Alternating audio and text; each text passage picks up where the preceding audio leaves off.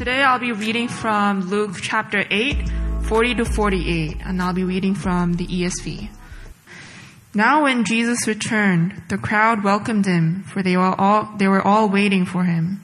And there came a man named Jairus, who was a ruler of the synagogue. And falling at Jesus' feet, he implored him to come to his house, for he had an only daughter, about 12 years of age, and she was dying. When Jesus went, the people pressed around him. And there was a woman who had a discharge of blood for 12 years. And though she had spent all her living on physicians, she could not be healed by anyone. She came up behind him and touched the fringe of his garment, and immediately her discharge of blood ceased. And Jesus said, Who was it that touched me? When all denied it, Peter said, Master, the crowds surround you and you are pressing in on you. But Jesus said, Someone touched me, for I perceive that power has gone out from me.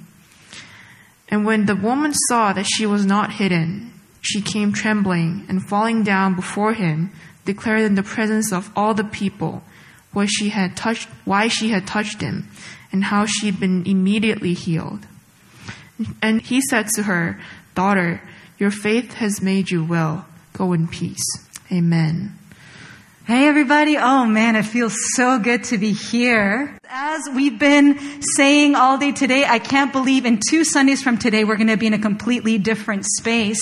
And it is kind of overwhelming to think about it just because um, when I've gone to um, the construction site, there's still so much to get done, and I'm thinking, how on earth are we going to be meeting? What, how are there going to be chairs here and tiling here and a wall here? All those things are going to be happening within the next two weeks. So please, please, you know, as Elder uh, Lee has encouraged all of us, you know, give, volunteer, and pray. This is not like it would be nice if you could give and volunteer and pray. Like, please, like, we really need the community to step up to be able to pull this off. It's not just going to happen.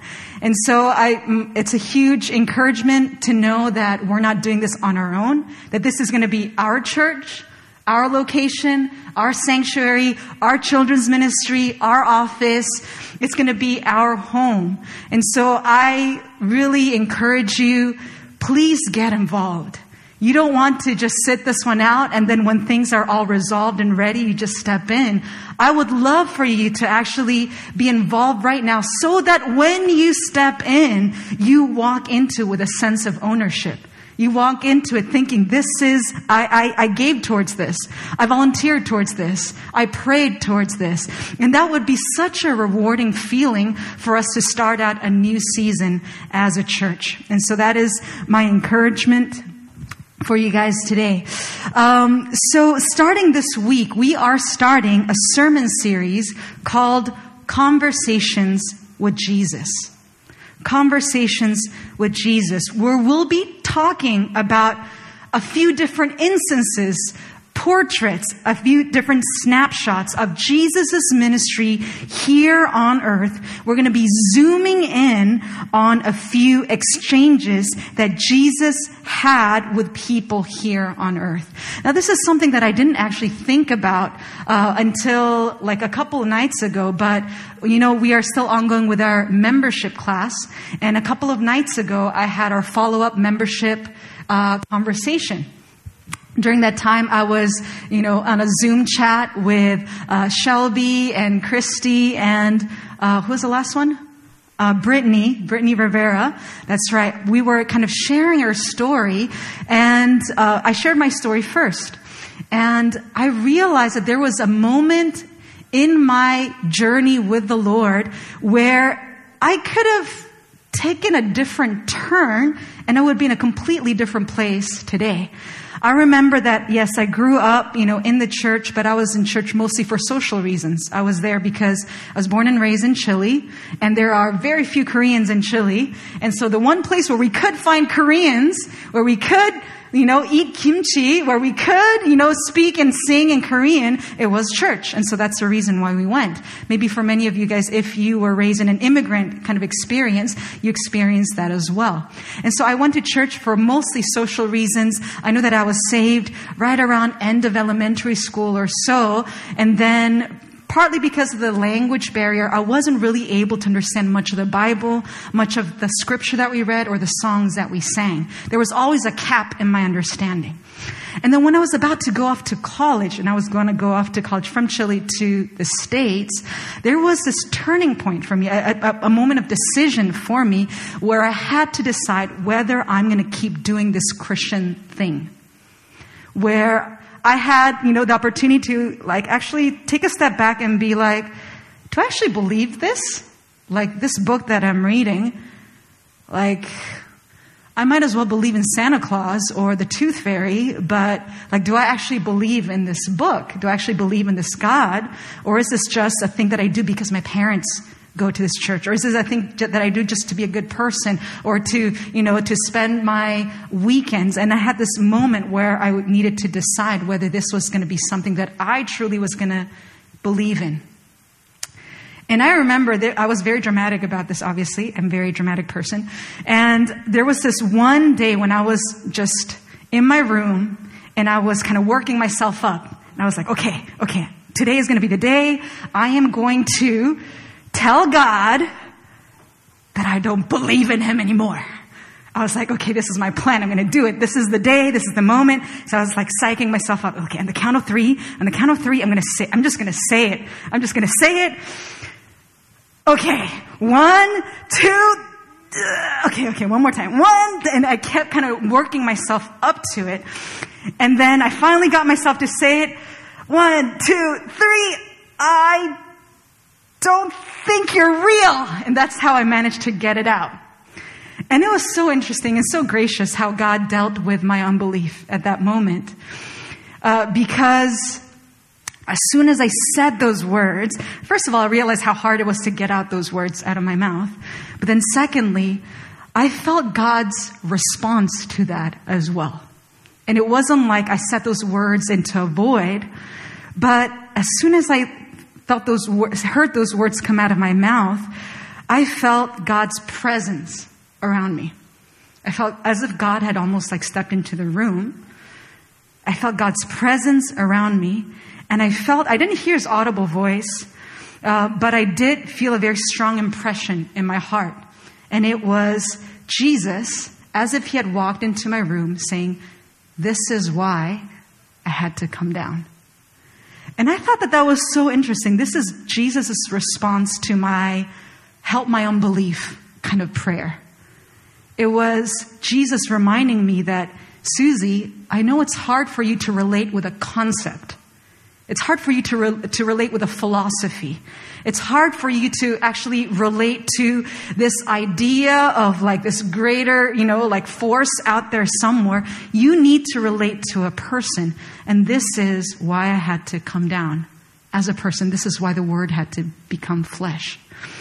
And I remember that giving me such a freedom because I finally understood that I don't, I don't have to work up my faith and really believe in this concept called God, but I could actually relate to God as a person. Just as easily as I could relate to Soyeon, I can talk with her, I can see her, I can spend time with her in the same way. It's so much easier than having to relate and grow in relationship with the concept of Soyeon. That would be very hard for me to, to do, and especially to do in the long term.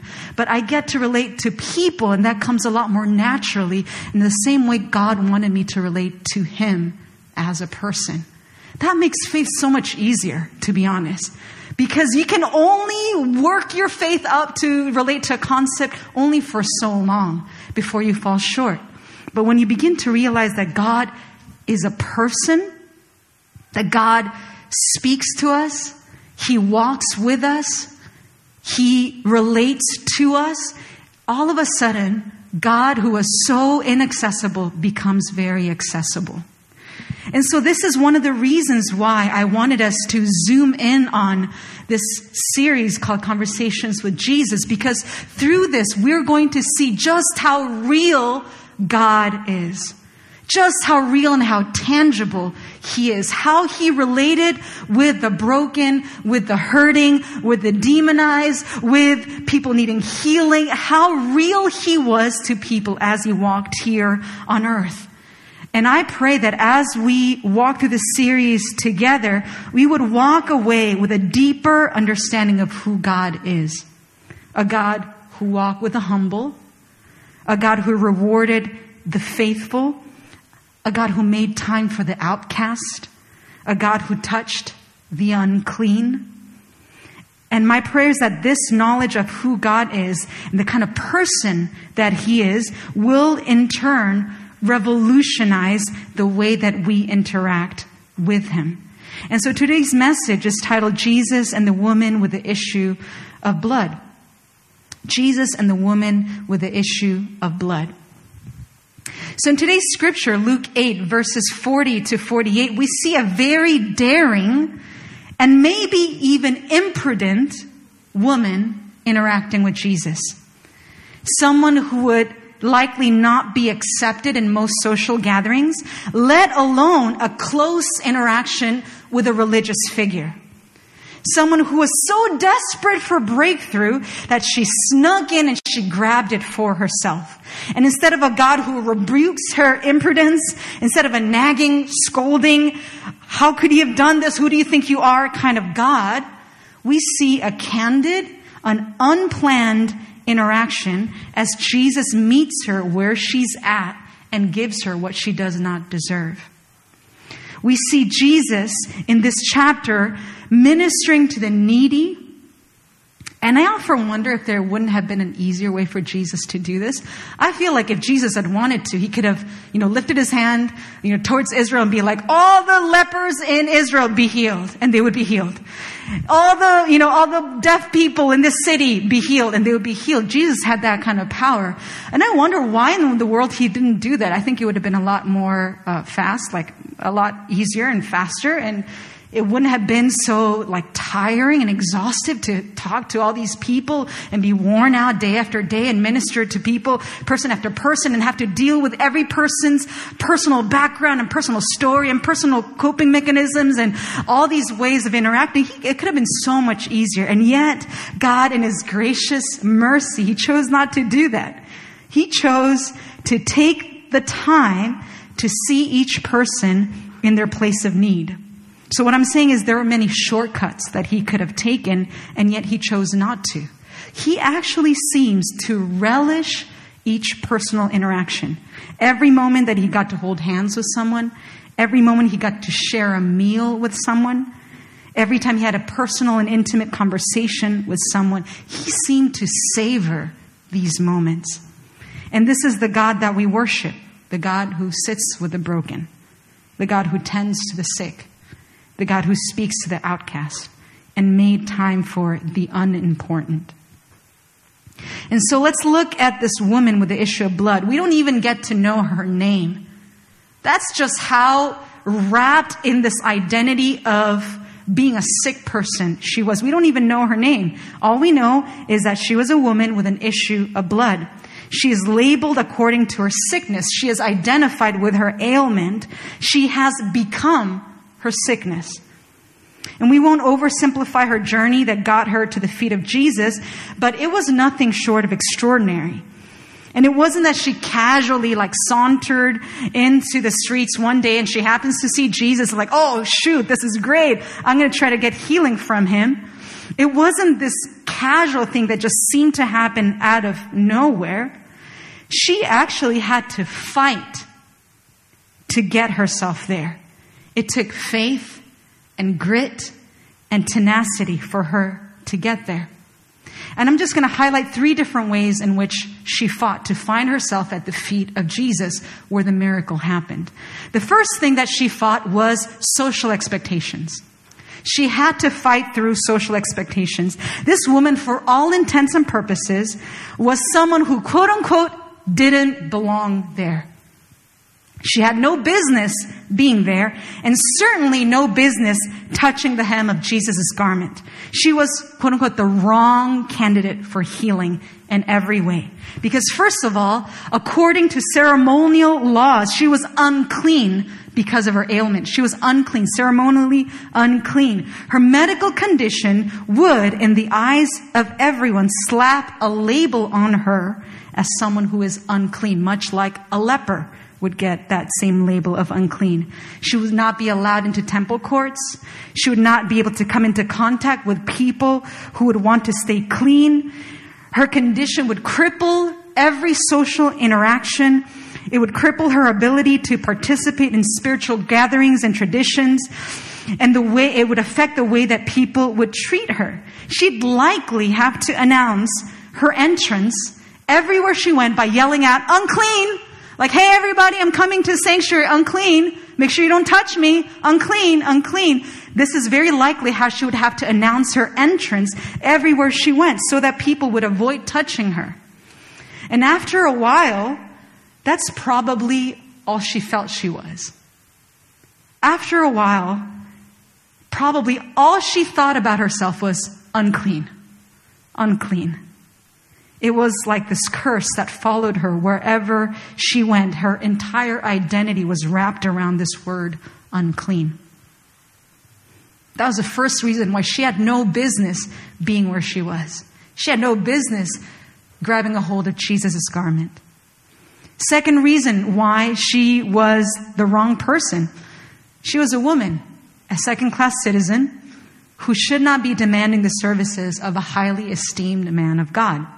She should not be imposing herself on him, on his time, on his person, and on his ministry. She was a woman. And thirdly, she was mostly, most likely poor. As we see in the story here, she had spent all of her living on physicians for 12 years. 12 years of dishing out money to get treatments that wouldn't help. 12 years of spending the little that she had left to find herself once again at a dead end. So she was a woman, she was poor, and she was unclean. And last reason why she had to fight to get to that place was because Jesus was en route to Jairus' house. Jesus had important places to go. It was the synagogue leader's house. He had gotten an invitation from Jairus and Jesus was on his way already. He had important places to go. Jairus was a ruler of the synagogue and had asked Jesus to heal his daughter and the crowds are pressing in and there was a buzz in the moment. There was excitement. There was urgency. There's this little girl whose life is at stake. And this interruption, this tangent would be a quote unquote distraction from the main event. Jesus was on his way to a resurrection. And this woman had the audacity to stop him in his tracks. She had the audacity to think that he had time for her. Who did this woman think she was by taking Jesus' time and attention? Now, here's a marvelous thing about the story. It wasn't even supposed to be the main story, but Jesus made it the main story. Now, how many times do we ask ourselves, ah, God probably has better things to do? Like, why should I bother him with my little problems? Why would he care about little old me? I'm sure he has, you know, nations to save and, you know, all these things to solve and he has bigger fish to fry. Why would he spend time on little old Susie? Like, why would he even spend a second thinking about me? Doesn't he have bigger things to deal with? Doesn't he have more important people to meet? Doesn't he have greater things to do? He probably has a very full plate already. He probably doesn't have time for someone of the likes of me. How often do we say that about ourselves? That not only reflects how we think about ourselves, but how we think about God. This is a God who is too important to care about the little guy. This is a God who's too busy to care about my little problems. And this is not scriptural at all. We see over and over again, all over the Bible, that this is a God who knows exactly what you're going through. He knows you by name. He knows how many hairs are on my head right now. I don't know how many. I feel like I have a lot less than I did last year, but he knows exactly how many hairs are on top of my head right now. That's how intimately acquainted with my circumstances he is. And that is the kind of God that we worship and we serve. Maybe this is why this woman had the audacity to find herself at Jesus' feet. Yes, he has more important things to do, I'm sure. Yes, I am unclean. Yes, I'm a woman. Yes, I'm poor. But he's going to make time for me. I have a shot here. Something in our heart made her fight through all the social inconveniences and all the social expectations in order to find herself at Jesus' feet. Now, second thing she fought was physical barriers. We don't think about this very often, but this wasn't a casual, like, oh, I'll touch the garment as, as he's passing by. This was a, an intentional and orchestrated and planned event. Have you ever, like pre-pandemic, of course, have you ever been on line number nine, on a train on line number nine during rush hour? Have you ever been there? I've been there only once and I was like, never again. I'm going to take the long route. I don't care. Line number nine is like infamous for, you know, especially during rush hour. I am like very short and I, when I found myself in line number nine during rush hour, I was literally swept off my feet. Like my feet weren't touching the ground because a wall of people was like moving me back and forth. And it's the kind of thing where like, there is no space already, but the door's open and more people shove in and you're like this. And if you don't get your hand out of your pocket early enough so you can look at your phone this way, you just will never, your hands will be pinned by your sides for the next 15 minutes. And you're going to be breathing into somebody's back. It's like that kind of situation, right? It's that kind of situation that I'm thinking about was where Jesus was. It wasn't this like, oh, okay, well, he's just passing by. It's like me seeing somebody across the train during rush hour and being like, oh, I'm going to touch the hem of their garment. It would be impossible. Even in line number nine, you have to think two stops before you have to get out. Like, I need to start edging my way towards the, the exit, right? And you need to know which door is going to open, all of that. It's that kind of planning that is required in this instance as well. This is what I imagine the scene looking like. Everyone is jostling and pushing. Everyone is elbowing their way closer to Jesus. Everyone is curious to see what is going to happen. And so when Jesus says, who touched me? It's as ridiculous as somebody in line number nine saying, who touched me? Everyone's touching you, bro. Like everyone. Of course someone's going to touch you. But this is the thing that Jesus wants to point out. Yes, everyone is pushing against me, but there's one person that is touching me. I find that just so interesting. When he's referring to touch, it's not just physical touch. I think he's referring to something else. All these people are pressing up against him, but there's only one person in the midst of that crowd that has touched me. Now let me ask you this question. What are you willing to fight through to find yourself where Jesus is? How are you willing to make space for an encounter with Jesus? What are the things that you need to push past to get you to the feet of Jesus? These are the questions that we must ask ourselves because there are times when Jesus comes crashing into our circumstances, but nine times out of ten, it's us that need to make space for him to move. It might not be physical barriers, but there are barriers nonetheless. Maybe you've experienced this in this last year and a half of the pandemic. In my mind, I was naive enough to think like, wow, all this time to myself, I'm totally gonna go like 100%, I'm gonna spend time with Jesus all the time. Did that happen? No. Even when I had all the time in the world, I didn't spend every waking moment with Jesus. And it was because there's so many other things that took Jesus' place. Maybe it's not being smushed into line number nine train, but maybe it's busyness. Maybe it's distraction. Maybe it's Netflix. Maybe it's social media. Maybe it's other excesses. None of them are evil in and of themselves, but in excess and if it's an escape or a self medication or a distraction, it won't get you any closer to Jesus. So maybe you don't have to elbow your way through the crowds in order to find yourself at the feet of Jesus, but maybe you're going to have to push aside other things to make room for you to come before Him. It is not going to happen accidentally. It's not going to happen where magically one day you wake up and all those obstructions are not there. Like, whoa, Netflix is not a, you know, an issue. Like, whoa, all these distractions and this busyness is no longer an issue. It doesn't happen casually. It happens very intentionally. And so my encouragement to you, as we see this example of this woman with the issue of blood, if she can push through a crowd that was pressing in, like line number nine, then we can do the same. If we can, if she can push past hundreds of people that were clamoring for his attention, then we can push aside a few things to make room for us to meet with Jesus. It is highly practical for us to think this way. Because sometimes we over spiritualize things and we think, well, if God wanted to meet me, then it would happen. Like if he really wanted to talk to me, he would make it happen. Sometimes we over spiritualize and theologize our way around. There's a part that we need to play to make room for us to meet with him. So she fought through physical barriers, and it's not going to be any different for us as well. It might not be physical, but there's going to be other barriers that we need to push through in order to find ourselves in Jesus' presence.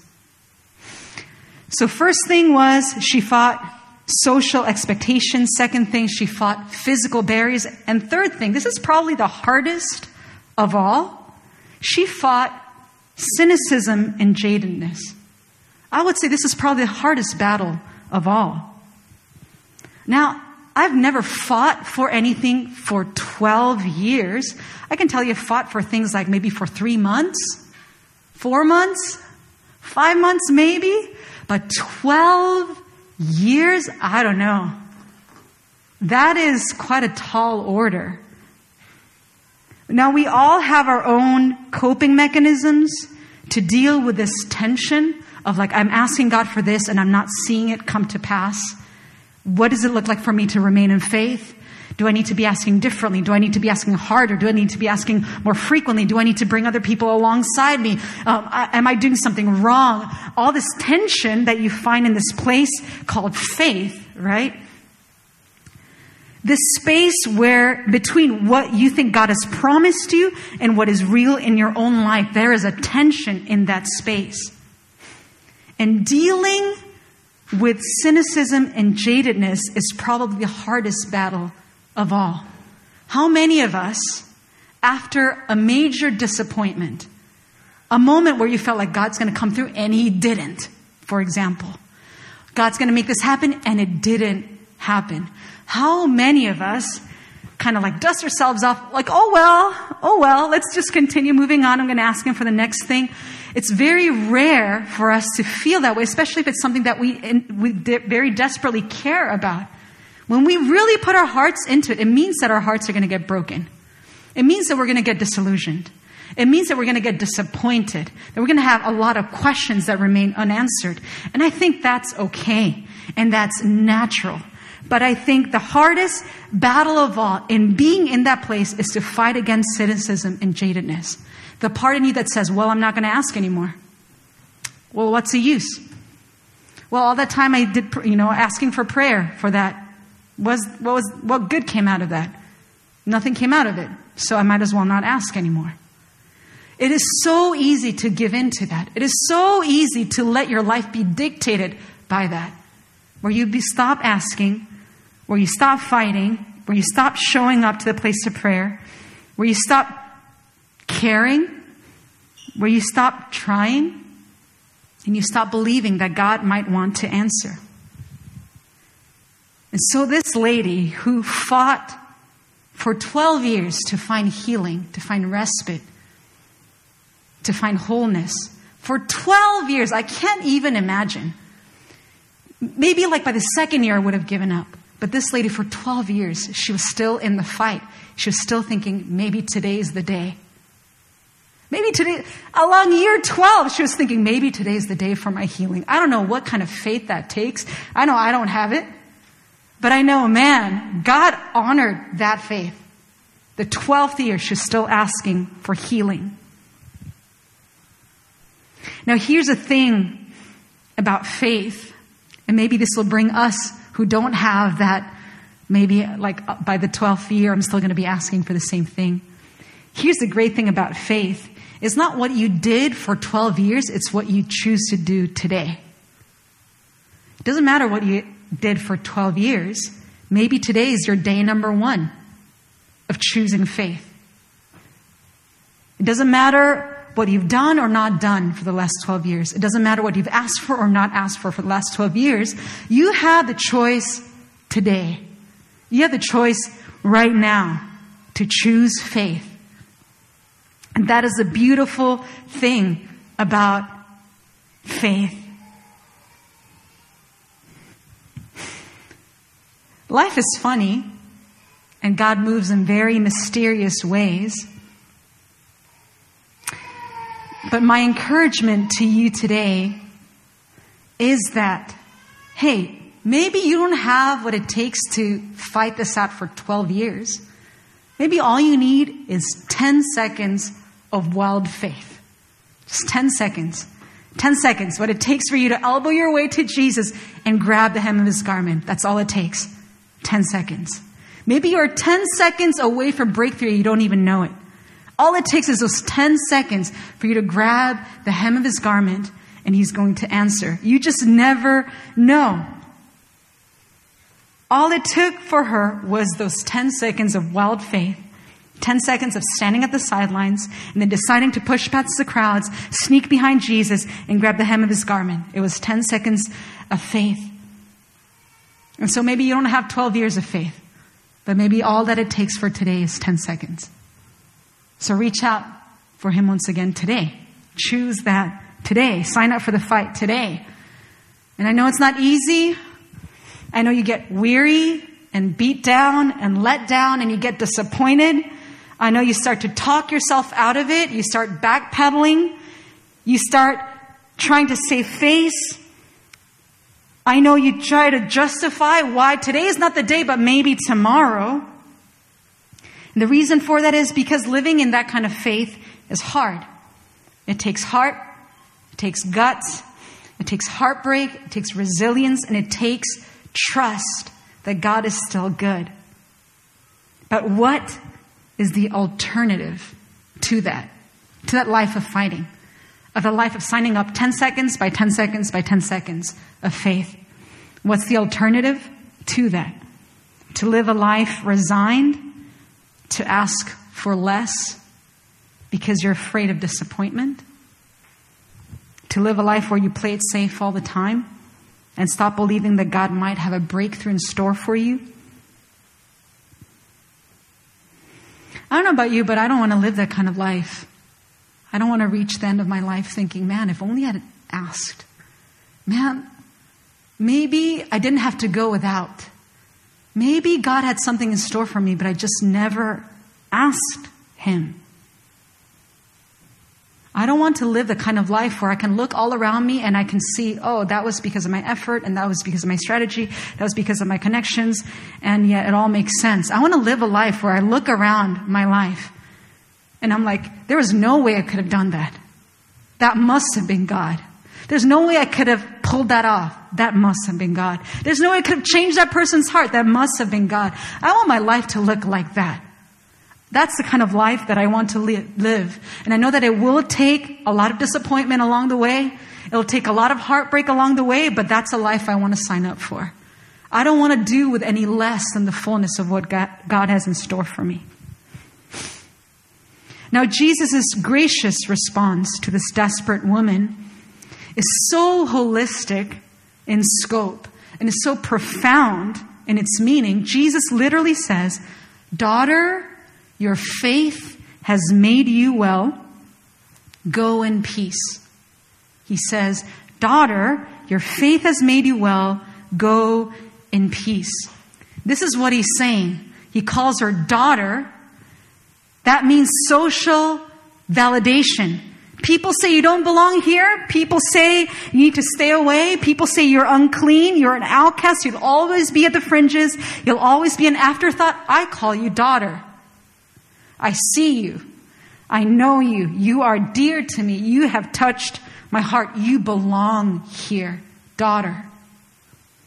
He's giving her the social validation that she's been needing for 12 years. Second thing, your faith Your faith, that is a spiritual encouragement. There are hundreds of people pushing around me, but only one touched me, only one accessed my goodness and my healing power and caught my attention. It was your faith.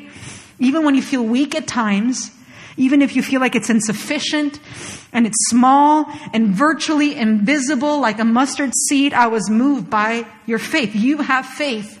Sometimes it doesn't look like it, but this is faith. And I see it. Third is, your faith has made you well. Jesus gave her the physical healing that she'd been needing for so long. Now, Jesus is Lord and Savior over our souls, over our minds, but also our bodies. We cannot set this aside. Jesus is Lord over our bodies as well. We cannot limit His jurisdiction. Jesus is Lord over this mortal body. Sometimes we act and we pray like God can do some things, like He can change our minds, He can purify our hearts, but when it comes to physical stuff, regarding the body, we say to Jesus, well, this is beyond your pay grade. I know that this is the kind of stuff that you don't do. This is beyond your capacity. Maybe we don't say it out loud, but that's how we act. But Jesus in the scriptures, over and over and over again, He proves to us that He is both able and willing, so ask. Now, this past week, I was part of a, um, a, a Zoom conversation where we were talking about supernatural healing through the Holy Spirit. And it was such a invigorating kind of conversation. And one of the people that was participating in that conversation was a Christian doctor. And this is, you know, this is what she shared with us.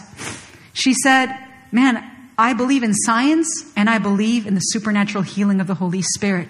I've seen it all.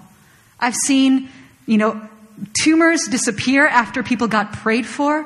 I've seen God move in miraculous ways and recovery that shouldn't have happened that way. And all of it wouldn't have happened if we wouldn't have prayed.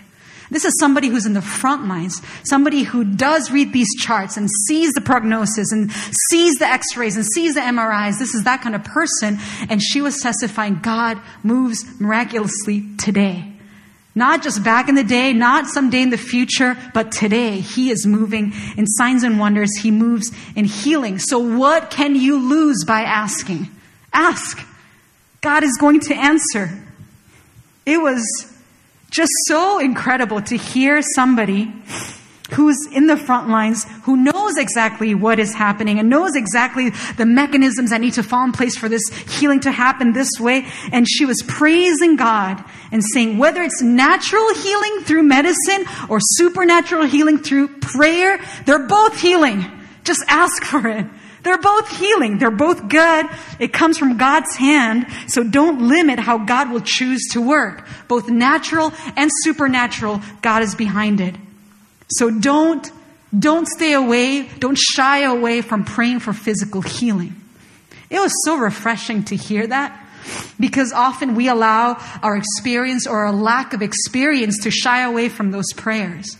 It is very hard to muster up your faith to pray for physical healing because in your mind you're calculating all the times that you feel like God hasn't shown up in that way or God hasn't healed in that way. And all that calculating, that energy calculating should just be used into prayer. What do you have to lose? Just pray. Just ask. Maybe one out of ten people will get that healing, but it's important for that one person. You have nothing to lose. Just pray and just ask. He said, Daughter, your faith has made you well. And then he ends by saying, Go in peace. Go in peace. Jesus gives this woman who has been tormented for the last 12 years, he gives her the inner peace that she's been longing for. Like I said, we cannot oversimplify her journey. Maybe nine times out of ten, she would wake up in the morning wondering if she did anything wrong. If there was something that she wasn't seeing, this is a sin issue. Or maybe she should be doing something differently. Maybe her family had sinned in some way. Maybe she woke up most mornings wondering, you know, if she was doing the right thing or the right, doing it the right way or the right time or the right heart. She probably lived in constant inner torture. And when Jesus says to this woman, Go in peace, he gives her that peace that transcends all understanding, that defies all logic, that puts all questions to rest, the peace that makes the soul free for first time, the peace that brings an end to self-condemnation, the peace that quiets the inner storm. That is the peace that Jesus gives this woman. And this is also the peace that Jesus gives to us. This is the kind of God that we worship. Sometimes, between all the, the different ways that I calculate my interactions with God, sometimes I become paralyzed and I don't do anything because I'm afraid of saying it the wrong way, saying it with the wrong heart, approaching Him the wrong time. Am I right in my tone? Am I right in my intentions? Am I wording it right? And sometimes between all those calculations, I find myself paralyzed and not even able to reach out for God. But this account is just so freeing in that way. This is a woman who didn't belong there, who shouldn't have approached him, and yet she did. And his interaction with her gives me all the reassurance that I need. Man, if he could heal this woman, if he could make time for this woman, then he can make time for me if he can listen to her desperate prayers, if he can touch the, this woman who is unclean, then he can definitely touch me. This is the kind of God that I worship, a God who's filled with compassion and kindness. His mercies are never ending. He is not there to scold me and why I did it this way, and why I asked it this way, why I prayed it this way. He's not a God who's trying to deduct points and give me all the reasons why I'm disqualified from my healing. He's saying, just ask. Just come. Whatever that looks like. Grab the hem of my garment and see if I will not move in your life. Now, there's no guarantee that I'll do that and get everything that I ask for. But there's a promise in the Word of God that says that those who ask will receive. I want to learn to ask. And by the time my life is over, I want there to be like a Susie sized palm print on his garment. Like that's how many times I've grabbed for it. That's how many times I've reached out for him. I want there to be a Susie sized palm print on the hem of his garment. That's the kind of life that I want to live, and that's the kind of life that I envision for people in this community. I long for this to be a community that reaches out for him, that pushes past social expectations, that pushes past all the reasons why we don't deserve to be in God's presence, all of that. We push past that. We become a community of faith that learns to reach for him, that learns to ask, that learns to cry out for his goodness, that learns to ask knowing that we'll receive. That's the kind of community that I envision us having here at New Philadelphia Church. I'm going to ask the praise team to come up and close us off with a time of worship. And as we do so, I'm going to ask these questions. I want to just ask you to close your eyes and come before the Lord. And I'm going to ask these very simple questions. What are some social expectations that you need to fight today to feel like you're accepted in God's presence? What are some social expectations? Some things that maybe are imposed by others around you, some things that you maybe impose on yourself. All those reasons why you disqualify yourself. I don't deserve to be here. I don't deserve to be before God. I don't deserve. He has, diff- he has other people to take care of. He has more important people to take care of. Why would he care about me? What are those social expectations that either others have imposed on you or you have imposed on yourself that you need to fight through today?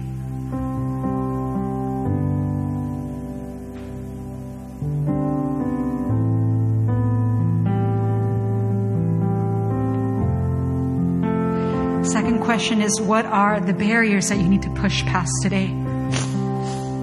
Those things that hinder you from reaching God. Those things that crowd out your vision. Those things that distract your heart and your mind. Those things that take up your time. What are those barriers that you need to fight through today?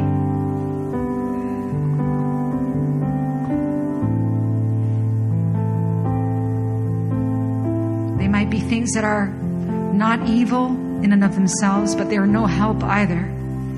What are those barriers that God is pinpointing today and asking you to fight through them?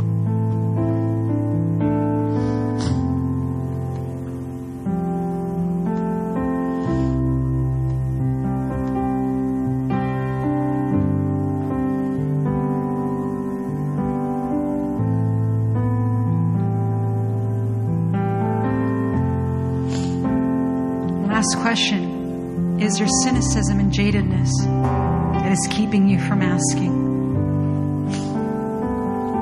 Is there fear of disappointment? Is there fear of being let down?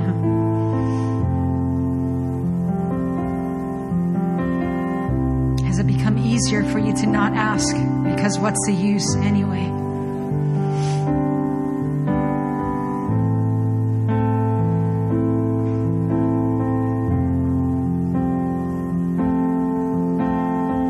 Place in your heart that needs to be softened once again? That you might begin to ask once again. This is what it looks like to have childlike faith.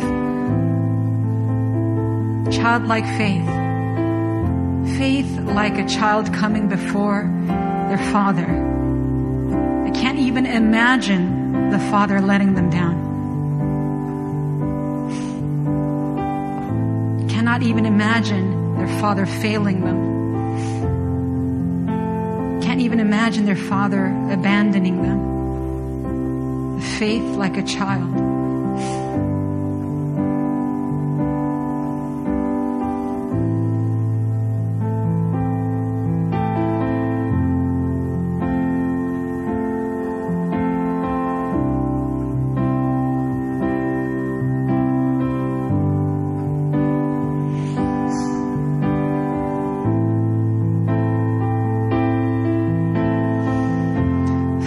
Come before you today and we ask God for fresh grace to have faith once again. Regardless of how we've lived this last week or the last year, the last 12 years, may today be that moment where we get to choose.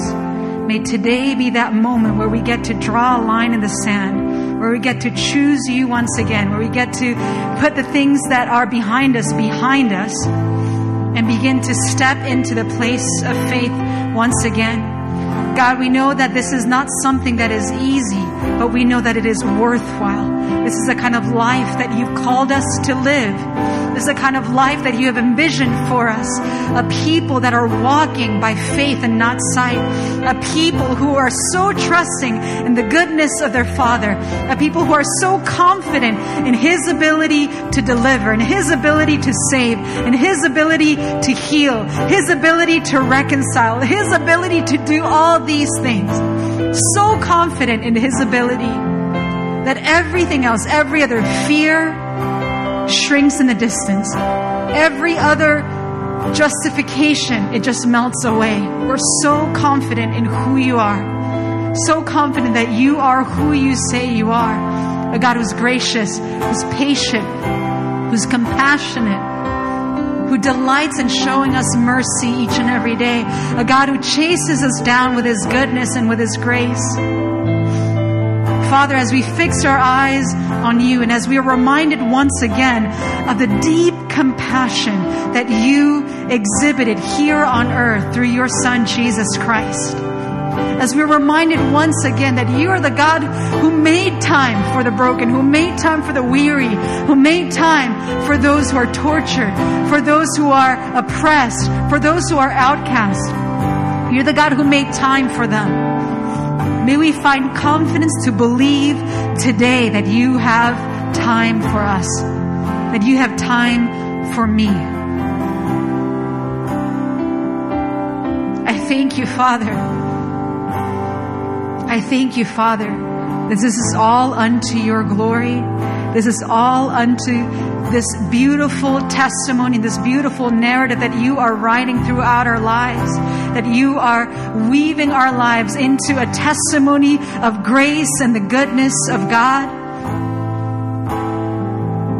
That as the world looks upon our lives, as the world looks upon this church, as the world looks upon your bride, that they would know that there is a God in heaven and He is good. He is real. He is living and breathing and working right now. He is a God who knows no limitations, a God who is not intimidated by excuses, a God who is not deterred even by our own resistance, but a God who's faithful and kind, a God who moves, a God who heals, a God who brings breakthrough. We thank you, God, that this is what you are doing. I thank you, Father, that this is what you're doing here in this community. That step after step, testimony after testimony, you're building up a community that trusts in your goodness and in your grace. We thank you, Father. We love you, God. We pray all these things in Jesus' name.